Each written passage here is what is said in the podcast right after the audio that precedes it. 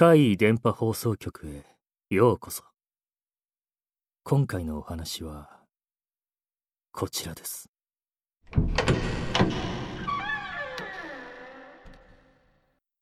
学校の階段。最初は、私が小学校2年生の時でした。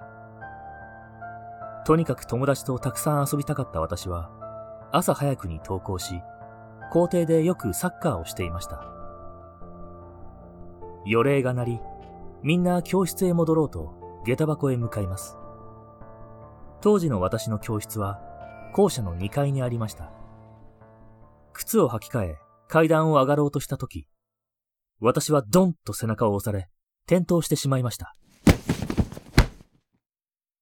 とっさに後ろを振り返り、やめろよ、と言おうとしましたが、そこには、誰もいませんでした。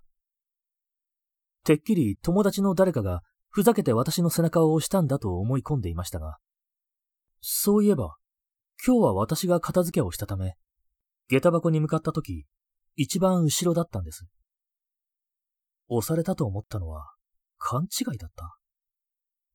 私は起き上がろうとしましたが、その時、左腕に痛みが。打ちどころが悪く、全治3ヶ月。ちょうど夏だったので、その年の水泳の授業は、すべて休む羽目になりました。その年の後半に校舎の建て替えがあり、私が転んだ階段のある建物は、理科室や音楽室がある特別棟のみ、旧校舎として引き続き使用されることになりました。それから時間が経ち、小学5年生になった時です。あの特別棟の掃除に振り分けられたのが5年生でした。ある日、掃除の後に委員会があり、その集合場所は新校舎の1階でした。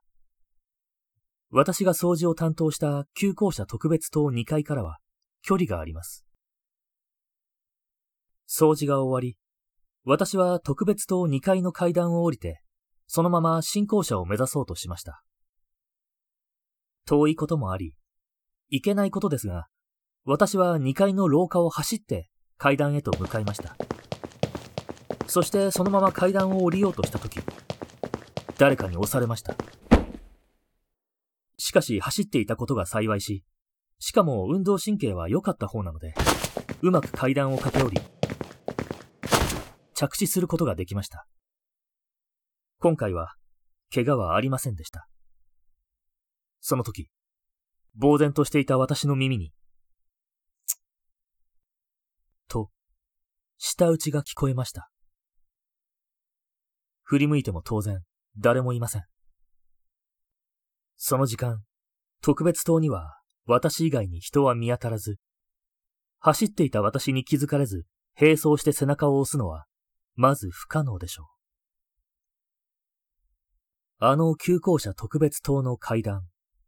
そういえば、生徒がよく転ぶ、みたいな話は記憶にあります。2年生の頃の私のように、大怪我をしたという話は聞かなかったと思いますが、私は一体、誰に、なぜ押されたのか。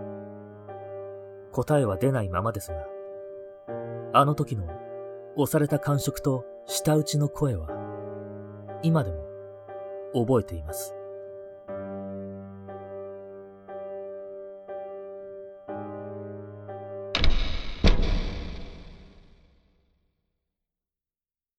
いかがでしたか？